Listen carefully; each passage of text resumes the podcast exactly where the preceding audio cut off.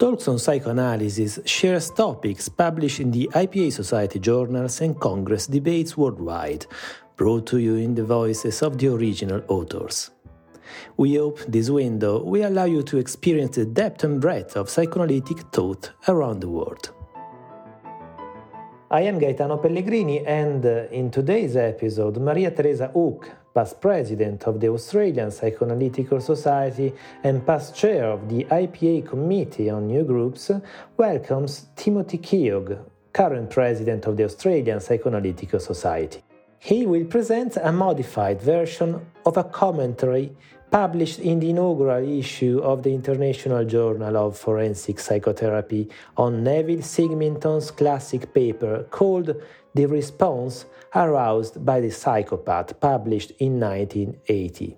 He highlights the Neville's lesser known contribution to forensic psychoanalysis and to present a view on this concept from the perspective of a contemporary psychoanalyst.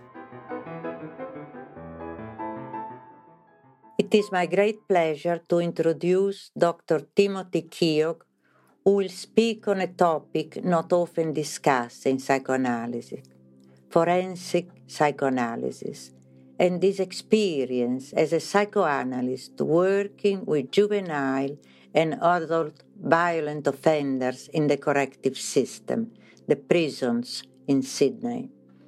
This requires courage, curiosity for the human condition, and the social conscience. As you will see, this is also testified by Dr. Keogh other areas of work Aboriginal Australian, couple and families, the Asia Pacific region, and the relationship between psychoanalysis and other psychotherapy models in Australia. Dr. Keogh is a psychoanalyst, forensic psychologist, and a couple and family psychotherapist. He has 30 years experience working with offenders in a variety of clinical and executive roles in both juvenile justice and corrective service in Australia including statewide director of inmate services and programs. A governor appointed member of the Mental Health Tribunal, Civil and Forensic, he also recently led the establishment of the Australian Forensic Psychotherapy Association, of which he is the first president. Dr. Keogh also has a strong commitment to indigenous issues and is on the scientific advisory board of CASSE, a psychoanalytically oriented charity that provides an Aboriginal program in Central Australia.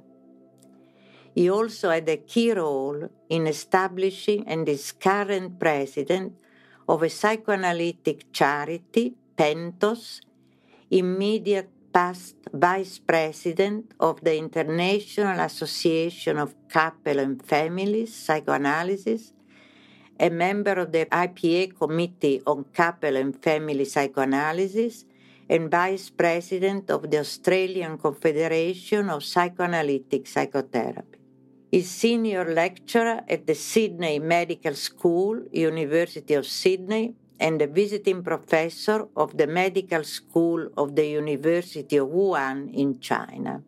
He authored Through a Glass Darkly and is editor of Psychoanalytic Approaches to Loss and Interpretation in Couple and Family Psychoanalysis.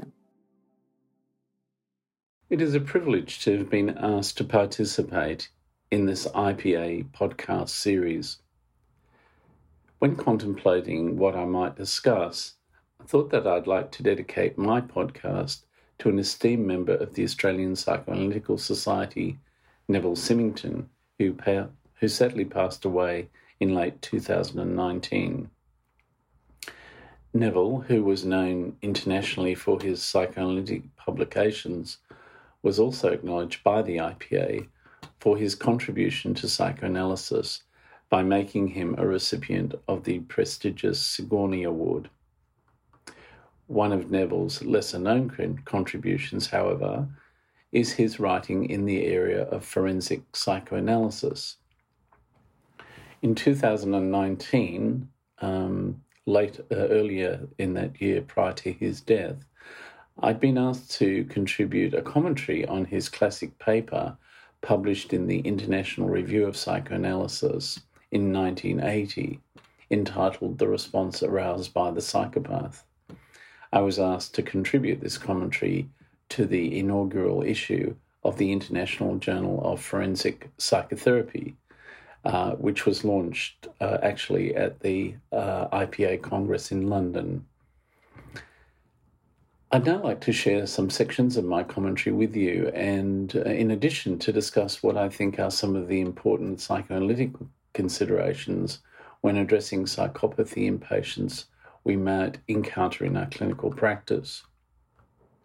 At the outset, let me say I'm comfortably aligned to Symington's implicit view that forensic psychoanalysis offers a richness of understanding and an associated coherent approach to treating such patients that, in my view, is lacking in mainstream psychological and psychiatric approaches. These approaches, um, in contrast, focus primarily on the behavioral dimensions of the psychopathology. From that vertex, the psychopathic offender, when he is seen to be amenable to intervention, is seen to be best helped by altering his conscious thoughts, despite the fact that the main feature of psychopathic behavior could be seen to be the lack of normal affect. In Symington's 1980 article, he uses a central character in Emily Bronte's novel Wuthering Heights, the character of Heathcliff, to, to illustrate his view of the internal world of the psychopath. Heathcliff is a good choice, as he's not the typical romantic hero, one who may be initially brooding and cold, only later to be revealed as a kind and sensitive soul. Instead, he's an arch villain who is revealed to be increasingly malevolent. Earnshaw, who adopts Heathcliff, has a dream early in the novel about a frightening, ghostly figure attempting to enter the family house. The dreams seem apposite to the reality of the historical period of the novel, 1840s England, a time of wretched poverty in industrial towns such as Liverpool, where Earnshaw had found Heathcliff, where conditions had been described like a living hell. Here, privileged classes feared some horrible revolt and revenge from the group that Heathcliff could be seen to represent. Notwithstanding Bronte's intention to weave in this historical reality to her novel, she also seemed focused on exploring an individual character type that was equally threatening and for whom revenge was a central driver.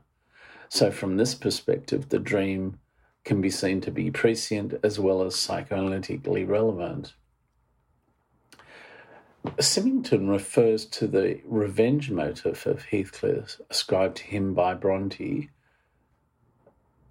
to explain the seemingly paradoxical idea that the problems of the psychopath were attributable to emotional conflicts, in particular those regarding his mother. Moreover, he suggests how such a psychoanalytic understanding can help us make sense of our response to such patients and how this can lead to a fruitful analysis of their potentially catastrophic difficulties. To adumbrate his views, Symington draws on the psychoanalytic understandings of Freud, Klein, Glover, and Hyatt Williams concerning psychopathy, which have highlighted how seductive it can be to regard its manifestations as an indication of an inherent lack of humanity rather than an obfuscation of the need for relationship resulting from overwhelming psychic pain at a time when the psychic apparatus was insufficient to process it. Bowlby too had suggested that such individuals detach from their emotions, thus enabling them at times to enact horrific destructiveness and violence with others. In line with these views, Symington suggests that this is all the psychopath has at his disposal to deal with his psychic dilemmas. He proposes that the psychopathic individual has undergone, quote, an experience of sadness so intense that it's not experienced consciously, but is dispersed through the personality in the form of ruthlessness and despair. End quote. He further adds that this happens at a stage of psychic development characterized by a lack of separation and individuation from his primary maternal object. Moreover, he argues that so much of the psychopath's motivations can be accurately predicted using this vertex of understanding, in particular, the psychopath's need to deal with his murderous, revengeful rage towards his primary object, who is maddeningly indistinguishable from himself, as illustrated by Heathcliff's relationship with another character in the novel, Catherine Earnshaw. Catherine, incidentally, decides to forego her passionate feelings and relationships with Heathcliff and marry Edgar, who is from her own social class and can offer her a comfortable life. Heathcliff feels intense re- rejection as a result of her decision, which awakens his early, early maternal object conflicts. So, Symington helps us to think about the psychopath's dilemma with regard to his absence of normal affect, including empathy. In this regard, he helps us to appreciate a particular response to the psychopath, namely, our potential collusion with him, our resort to disbelief about his actions, or alternatively, condemnation of him. This response can be seen to result from the very primitive mechanisms employed by the psychopath, especially massive projective identification. He further notes that being cyclically provoked in this way can lead to defensive maneuvers, which can not only lead us to moralizing about and politicizing psychopathy, which is so common in the criminal justice system, but can also seriously disable our attempts to understand and help him. His views in this regard um, align with those of Hyatt William, who wrote about the death constellation. He noted the imbalance of the destructive and constructive elements in the personality that co occur with a combination of constitutional and environmental issues. He suggested that when this imbalance coalesces into a character trait, the person has to kill off whatever is too painful. Hyatt Williams, however, argued that it is possible to establish a relationship in which mourning and remorse may become possible in order to help such a patient find his more human potential. As such, he stressed that mourning, whilst an essential ingredient for all mental health, is especially efficacious in the processing of murderousness arising from the death constellation. The notion of the psychopath as an individual characterized by an absence of any apparent emotional response can be traced back to Philippe Pinel, who had first suggested that there were a group of patients suffering from what he termed manie sans délire, Insanity Without Delirium. This was in 1801. Psychopathy now is regarded as a personality um, disorder. Drawing heavily on Cleckley's work, um, originally in the 1940s, Hare describes psychopathy as consisting of a characteristic pattern of interpersonal, affective, and behavioral symptoms such that, on an interpersonal levels, psychopaths are shown to be grandiose, egocentric, manipulative, forceful, and cold hearted. In terms of their affect, according to Hare, who they display shallow and labile emotions and are unable to form long lasting bonds to people, principles, and goals. They experience little anxiety, genuine guilt, or remorse. Hare also sees that behaviourally psychopaths are impulsive and sensation seeking and readily violate social norms. The most obvious expressions of these predispositions, he says, quote, involve criminality, substance abuse, and a failure to fulfill social obligations and responsibilities. End quote. So that's Hare writing in 1991. Violent psychopaths demonstrate a behavioural pathway to increasingly aggressive behaviour, usually manifesting in escalating violent crime for which there is little, if any, remorse. Violence is, however, not a feature of all psychopaths, with notable exceptions being the so called corporate psychopath and fraudster or conman. Violence, when perpetrated by a psychopath, is typified by being cold, calculating, and callous, rather than reactive and hot headed, as in the case of the paranoid personality disorder. Recent work on the neurophysiological underpinnings of different types of violence confirms this ablation of an affective response in the psychopath. These, are, these ideas, I believe, are also consistent with Damasio's recent ideas about the difference between what he refers to as an emotional unconscious and a cognitive unconscious and I need to understand the role of each in certain types of pathology, including, of course, psychosis. Meloy had also pointed out that the neurophysiology underpinning the so called sadistic violence compared to the predatory violence found in psychopaths is also quite different.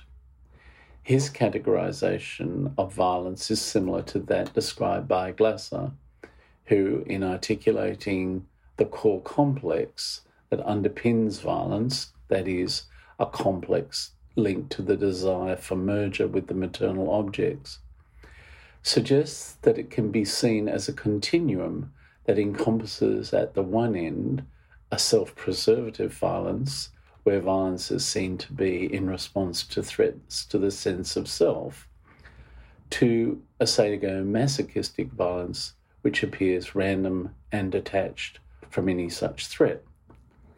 Such predatory or sadomasochistic violence that seems hard to comprehend results in acts of violence that Alvarez has referred to as representing motive malignity. Many researchers and theoreticians have stressed a biological basis for psychopathy. However, most research data describe biological correlates rather than causes of psychopathy.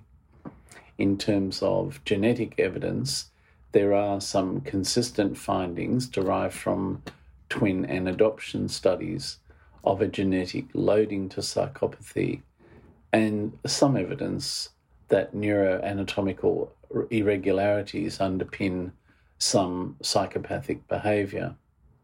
For example, psychopaths have been shown to have abnormal levels of frontotemporal lobe activation during a word task involving emotional and non emotional um, challenges. Linked to this, they also inhibit dysfunction in the amygdala and ventromedial prefrontal cor- cortex, which contributes to the poor processing of emotional experience and relatedly, of course, low tolerance to frustration. In a review of neuroimaging studies in 2005, Pridmore and colleagues provided evidence of dysfunction of a particular frontal and temporal, temporal lobe structures in psychopathy.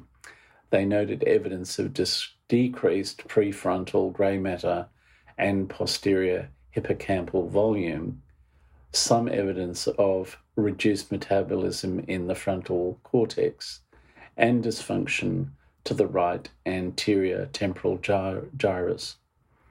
Overall, however, the authors concluded that the research about brain dysfunction in psychopaths was inconclusive. Now, there are also a number of studies identifying developmental precursors to psychopathy in childhood. Um, developmental theorists have argued, for example, that psychopathy is an endpoint of a behavioral pathway commencing early in childhood, with the development of psychopathy subject to similar factors stressed by attachment theorists in their explanations of psychopathology. Psychopathy initially massive, manifests in early hyperactivity and impulsivity in early childhood and is followed by the development of pronounced oppositional defiant symptomatology and later conduct disorder. A sort of DSM type categories. This can later develop into antisocial personality disorder and ultimately psychopathy.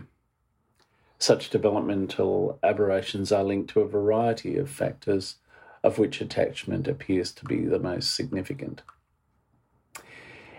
In the famous Cambridge study of delinquent behaviour, uh, Farrington back in 2000 reported that there's a temporal stability of antisocial traits, confirming the previous views of Alwiss. Antisocial males measured at the age of 18 years remain the most antisocial at the age of 32 years. In the study, Farrington demonstrated that it is possible to predict antisocial behaviour. In particular, two thirds of boys aged eight years who are described with factors thought to be predictive of antisocial behaviour are confirmed as antisocial personalities by the age of 18. The most significant predictors in the study were large family size, parents who'd been convicted of criminal offences, low intelligence or attainment on part of the child, as well as inconsistent child rearing practices. Many of these factors related to the quality of attachment level of abuse and neglect and maltreatment that these individuals experienced in their childhood. Psychopathy, therefore, appears to follow a developmental progression. It's also associated with and predictive of recidivism, offending versatility, a tendency to violent offences, and rehabilitation resistance and failure.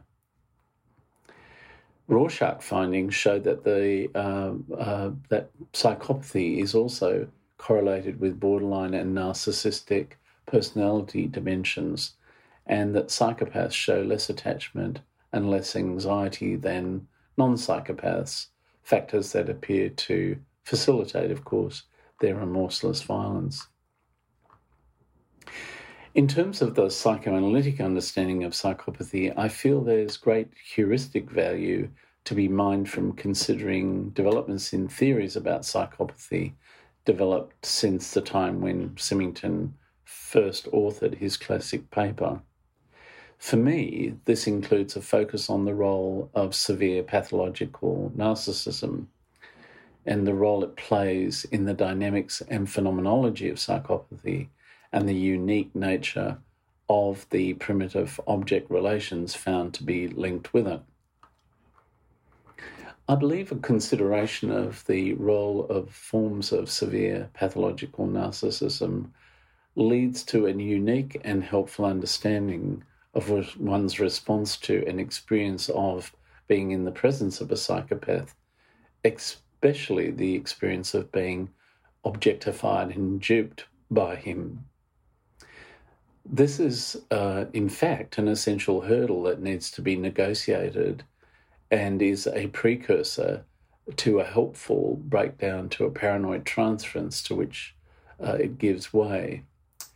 This must sub- subsequently, therefore, be courageously endured and interpreted in order to achieve a fruitful analytic process. In this regard, Kernberg has highlighted that psychopathy represents the most extreme of all narcissistic pathologies, regarding it as a more severe pathology than malignant narcissism, which Fromm had described, quote, as the most severe pathology and the root of most of vicious destructiveness and inhumanity, end quote. Meloy also describes, uh, also subscribes to the view concerning a basic failure of internalization accompanied by severe narcissistic psychopathology, primitive internalized object relations, and superego abnormalities. And Meloy was uh, writing there uh, in 2001. In such a developmental context, I see the self as experiencing trauma and rejection by its object, which results in an implicit turning away from the object, involving massive splitting and projection. This often results from the psychopath's abuse experiences with their objects and the consequent investment in a relationship with the self, which becomes so exclusive that others are not just responded to as self objects, but objects that are manipulated and ruthlessly used by the self as he becomes more intoxicated by his own omnipotence and grandiosity. Contemporary psychoanalytic theorists have also attempted to integrate psychoanalysis with findings from other disciplines. Meloy, again writing in 2001, for example, and influenced by attachment theory, suggested, quote, the house of psychopathy is built on a psychobiological foundation of no attachment, under arousal, and minimal anxiety, end quote. I feel this description provides a very useful therapeutic compass and a functional view of the psychic topography of the psychopath, which can help the analyst understand his defensive bastion, as well as the conning or duping transference relationships that he develops uh, with the analyst and, of course, with others. A further important contribution to our understanding of psychopathy, I believe, has been that of the concept of the stranger self object uh, this is a um, concept introduced by Grotstein in 1982 and elaborated later by Meloy uh, around 1997. Uh, Meloy argued that the process of internalization of this stranger self object involves a precocious separation from his primary object that occurs during the symbiotic phase of maturation. I think this helps us to understand how the psychopath needs to relate to the analyst and reveals his developmental failures. These include, as Hyatt Williams pointed out, basic failures of maternal containment. Moreover, Meloy notes, quote, failures of internalization that actually begin with an organismic distrust of their sensory perceptual environment, a predominant archetypal identification with the stranger self object that is central to the conceptual self and object fusions within the grandiose self structure, and that what results is a primary narcissistic state of attachment to the grandiose self and states of relatedness that are aggressively and sadomasochistically pursued with actual objects. End quote. In terms of clinical challenges, in the clinical situation, one often finds typically there's a sequence of events that unfold in the analytic process linked uh, to these above mentioned failures. Key amongst these uh, is an initial therapeutic relationship with the analyst where the analysand patient wishes to gain an omnipotent control over the analyst by clever and seductive means that often involve duping or conning him. When one experiences a countertransference that is consistently a feeling of having the wool pulled over one's eyes or being used for the patient's purpose, um, uh, one is aware of this uh, being in this territory and interestingly, um, the patient himself usually lacks any insight that the analyst may be able to see through this. This illustrates the problem that the psychopath has in actually being able to understand and perceive the state of mind of the other and therefore being relatively incapable of uh, any empathy. Um, this uh, relates to research, of course, that's been done on um, uh, theory of mind mechanisms. In cases where uh, the therapeutic relationship develops and this modus operandi of the psychopathic patient is broken down, the relationship can collapse, as I said earlier, into a more paranoid relationship where the analyst can be seen to be um, a threatening object.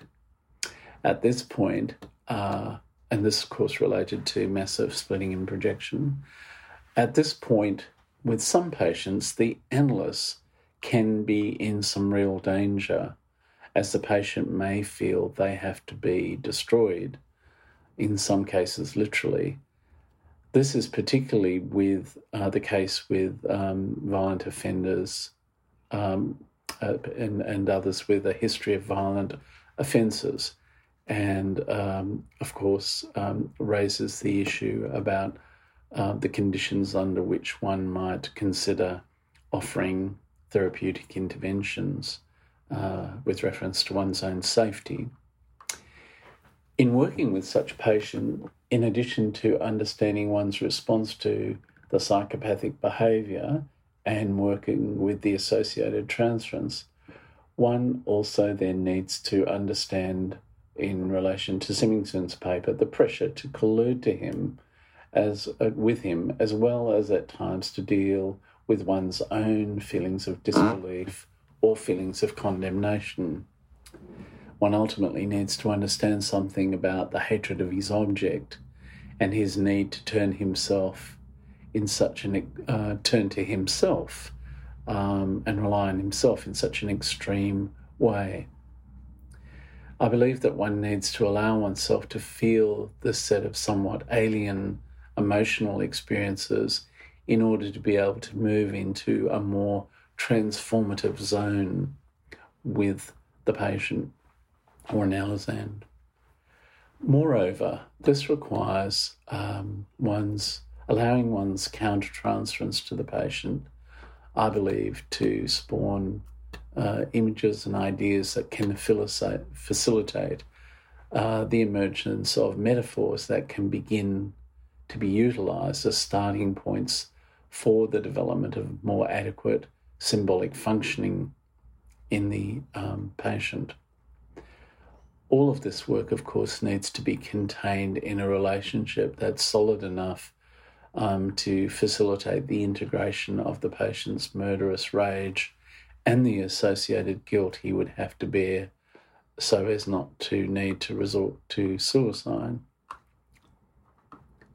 Such experiences in the analytic relationship with a psychopathic patient remind me of Alvarez's reflection on Symington's trio, trio of responses to the psychopath she noted, quote, that in order to avoid this trio of collusion, denial, and condemnation, it is importantly, firstly, to avoid the last. That is, instead of condemnation, it is necessary to look evil straight in the eye.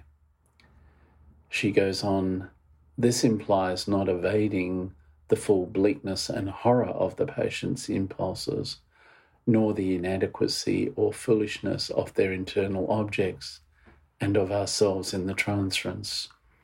End quote. In concluding my brief consideration of clinical issues with psychopathic patients, I'd like to return to Neville Symington's classic paper and say that I feel this paper leaves forensic psychoanalysts with a lasting legacy. The Australian Psychoanalytical Society is very proud to have had a member who has made such a rich contribution to the psychoanalytic understanding of psychopathy. And in speaking to my colleagues worldwide, I'm very pleased to have been able to highlight some of these with you in this podcast. Thank you.